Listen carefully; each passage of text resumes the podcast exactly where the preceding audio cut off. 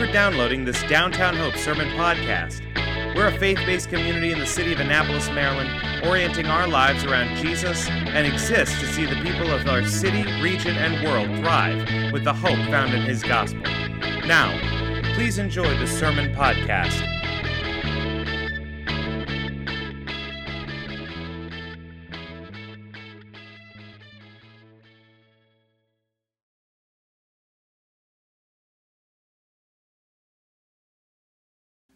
Good morning, Downtown Hope. Glad that we can continue uh, to gather each week as we focus our attention on the Lord Jesus. Excited to see what the Lord has in store for our children, and also grateful for uh, Erin and the work she did, her and Shannon, and, in, in leading the charge in children. And so uh, we've made a, a, good transition, and so excited to see uh, what's in store this fall for our children of hope.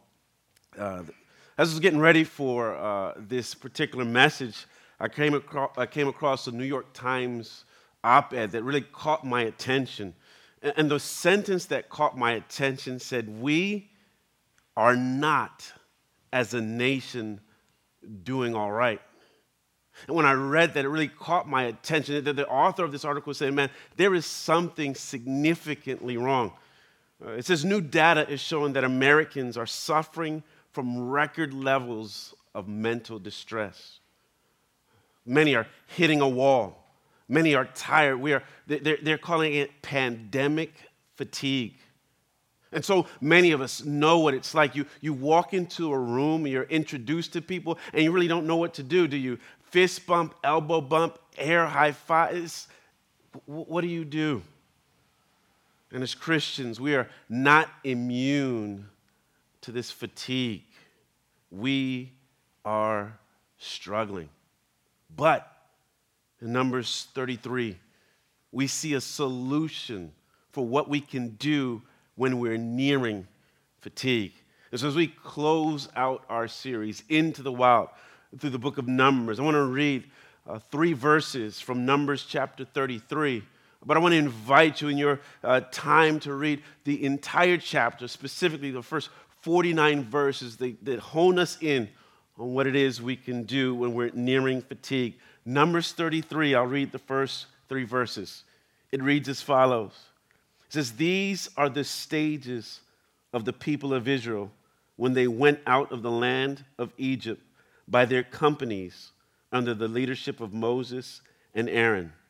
Moses wrote down their starting places, stage by stage, by command of the Lord. And these are their stages according to their starting places.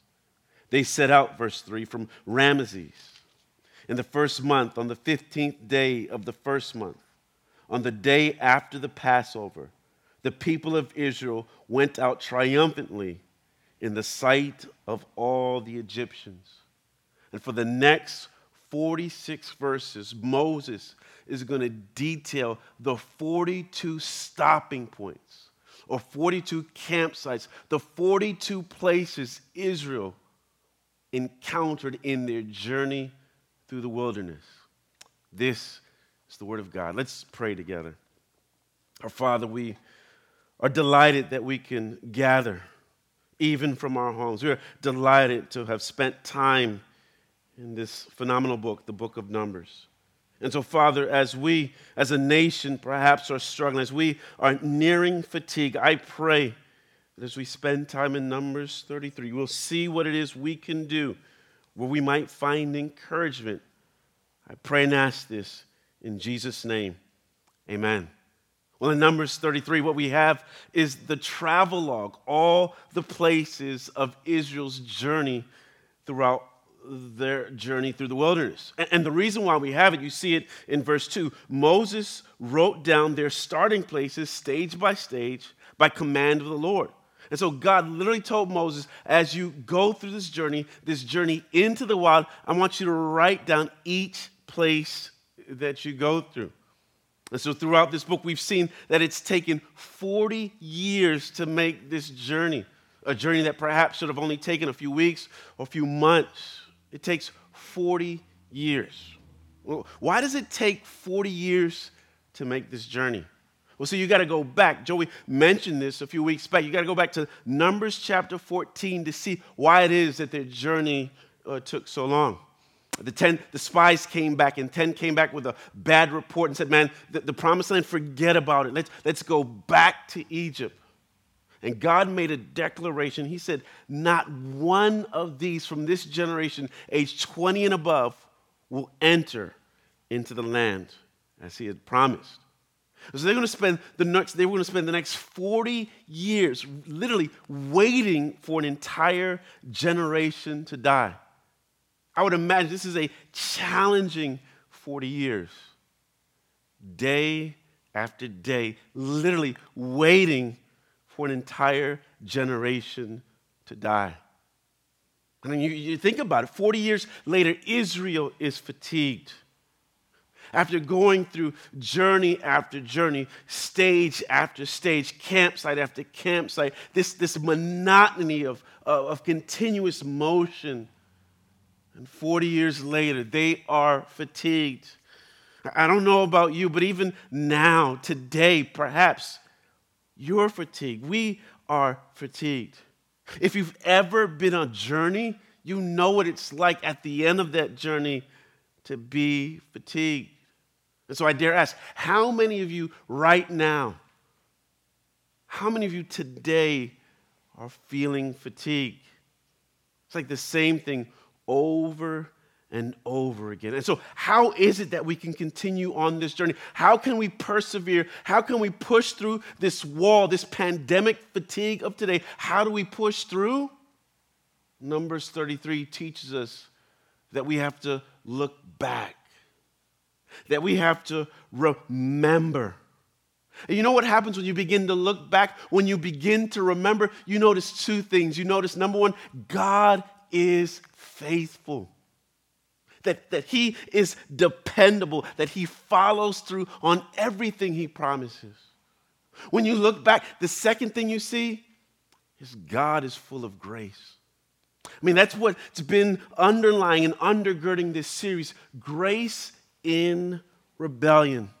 And remembering, looking back on our journey is such a powerful thing and is the primary thing I'd like to suggest to you that we are supposed to do as we also journey through the wilderness.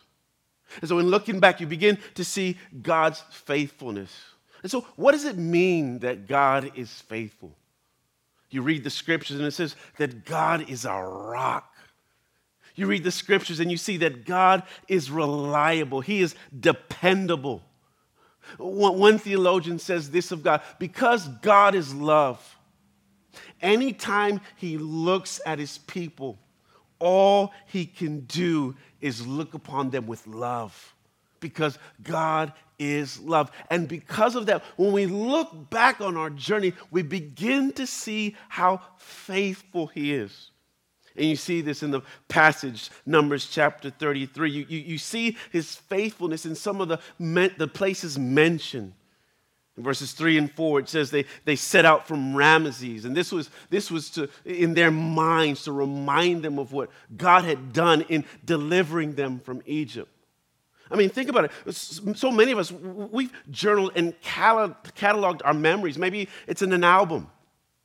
We have album, an album of our children going up, or maybe if it's not in a physical album, maybe we have a, a, a Facebook timeline. We have a social media post that catalog. Maybe it's a, a scrapbook. And if you come to my place and you, you, you, see my album, you would open it up and maybe you see a picture and maybe there's four people in that picture and to you it means nothing. I look at that picture and an incredible story is being told. That's what we see in Numbers chapter 33. In, in verse 8, they, they set out before Hahiroth and passed through the midst of the sea. Passing through the midst of the sea. That's God's faithfulness as He opened up and parted the waters of the Red Sea. What else do we see in, in, his faithfulness? In verse 9, it says, The 12 springs of water and the 70 palm trees that Elim, where God, in his faithfulness, as Israel was, was in the desert, provided an abundance of water. So, as they look back on their journey, it's these regions that would remind them of God's faithfulness. We too need to be reminded regularly of God's faithfulness to us along the way. We need to take time, especially when we're nearing fatigue, to look back and see the evidence of God's faithfulness.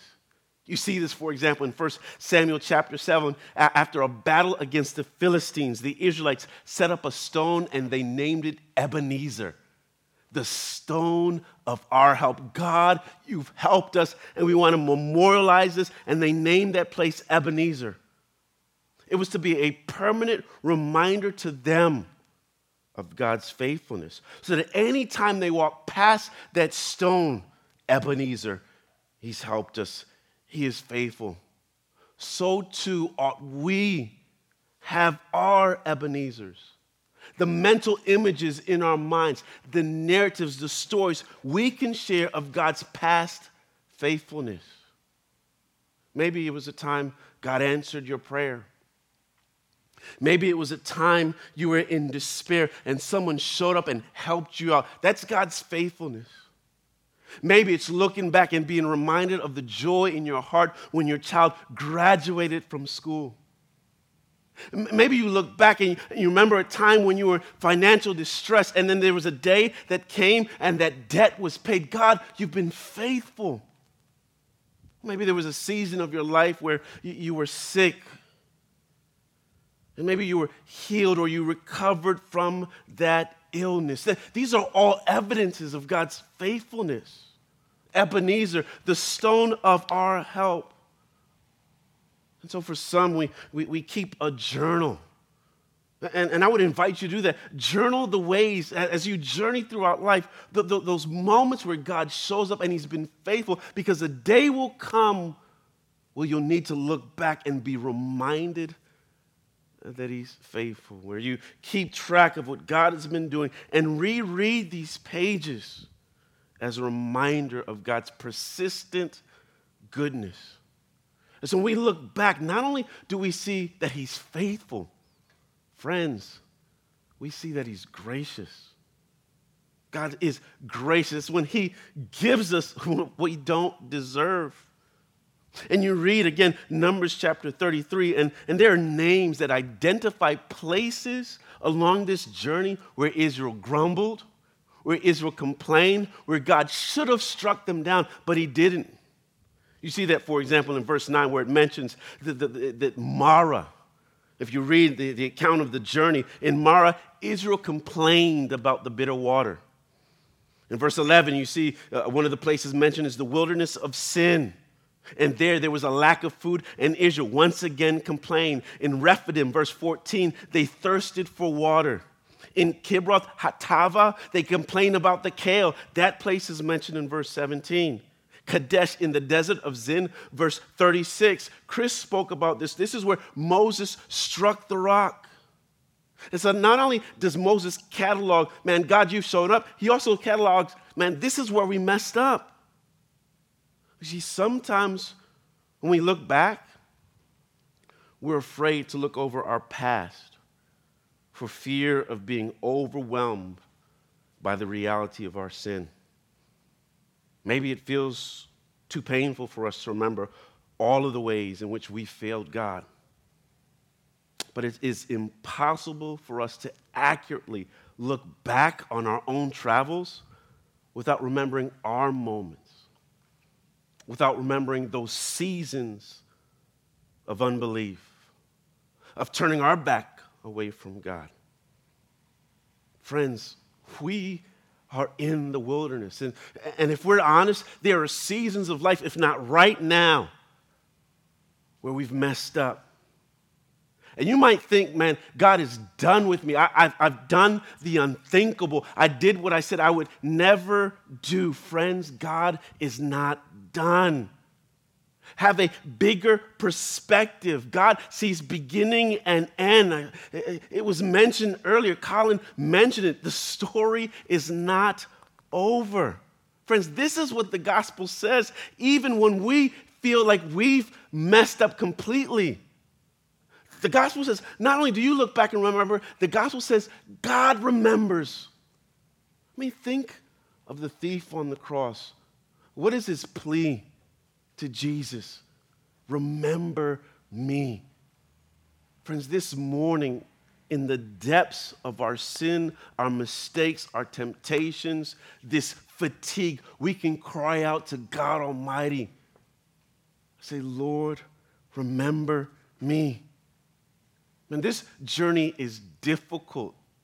This is why we're feeling fatigue. But, friends, let's look back at the faithfulness of God. Let's look back and see evidences of His grace. Journal them, write them down, take a picture. You will need these. Reflect on them. That's the gift God left for Israel. This is why God told Moses, command him, write this down. Friends, we ought to do the same thing. Israel was journeying from Egypt to the promised land, and it was a long journey. Some would say it was a long walk to freedom with 42 so many stopping points along the way. Long Walk to Freedom. It's funny. That, that is the title of Nelson Mandela's autobiography, A Long Walk to Freedom. And, and in his autobiography, this is what Nelson Mandela says, and I think it's so profound. He says, I have walked that long road to freedom. I have tried not to falter. I have made missteps along the way, but I've discovered the secret that after climbing a great hill, one only finds that there are many more hills to climb. I have taken a moment here to rest, to steal a view of the glorious vista that surrounds me, to look back on the distance I've come. If you know anything about the story of Nelson Mandela, spent 27 years in prison with one plea to see his people in South Africa treated equally. 27 years. He says, I've walked the long walk to freedom, but, but I, have done something. I, I, I find moments to rest and look back at the wonderful vista of where he had been. That, that's what number 33 is calling us to do to pause and to look back. And so, in the midst of COVID 19, in the midst of this pandemic, as so many of us, perhaps, if not there, are nearing fatigue, what if we paused here and began to look back at our vista and see where we have come? I was talking to Joey and just looking at our journey that brings us to this moment there was a team that was sent in early March to Cuba, and before they landed, March 8th, I think they had gotten back, we were in the heat of the pandemic. And so we had to scramble together. This is us looking back on our journey. This is us looking back and seeing Ebenezer. We, we recorded our first online gathering and we fumbled. If you remember, we were supposed to go live at 10 o'clock, and what happened at 10 o'clock? Me and Joy were standing there and said, you know, not quite ready yet, but soon the video will come up. It was tough. But, but God, God has been faithful. He was gracious even in our fumbling. As we look back in, in, in the midst of this COVID, remember Easter? We came together as, as a church and we took our entire Easter offering and said, you know what, we want to give this back to the neighborhood. And so we, we as a church, came together and we uh, gave $33,000. And that sparked what we are seeing today pop up food pantries. So, so if you're discouraged, look back at what God has done. We have Love ACO, Love Anne Arundel County, churches coming together for the sake of the city. And then in the midst of the restrictions, in the midst of the stay at home orders, okay, what are we going to do? Are we going to meet in the space? Are we not going to meet in the space? Do you remember a few weeks ago, our first field gathering? And look at what God is doing. He is faithful. And in the midst of meeting outside for the first time, in the midst of pop up pantries, ACDS, Arundel County Department, uh, uh, ACDS, the um, Arundel County Development Services, heard what was taking place in this county, and they gave a grant of $45,000 to continue the efforts of churches in this city with these pop up pantries. And so many of you, you know, you're on the front lines delivering groceries. Friends, this is us looking back in the midst of our journey through the wilderness. And you know what? I think there's two things we could admit God, you've been faithful. God, you've been gracious. So if you're right now just discouraged, if you right now are just at the end of your rope and just feel like throwing in the towel, look back. Remember, look at where God has brought you through. The story is not over. And when you look in the rear view mirror of the journey that brings you to this very moment, my prayer is that you would see God's faithfulness, that you'll see His grace. And may that sustain and encourage you in the days ahead. Let's pray together. Father, this journey called life is filled with ups and downs. And as we look at the days we're living in now, in the midst of a pandemic, so much has changed in such a, a quick moment of time. Our kids and school, how we do things. So many of us have suffered loss. And Lord, so many of us are at the place where we're saying, I have nothing left. We are not doing well. And so, Lord, this morning we acknowledge this and we also look back. And when we look back, Lord, we see your faithfulness and we see your grace. And my hope, my prayer is as we look back and see that we together can recognize how great you are. I pray and ask this in Jesus' name. Amen.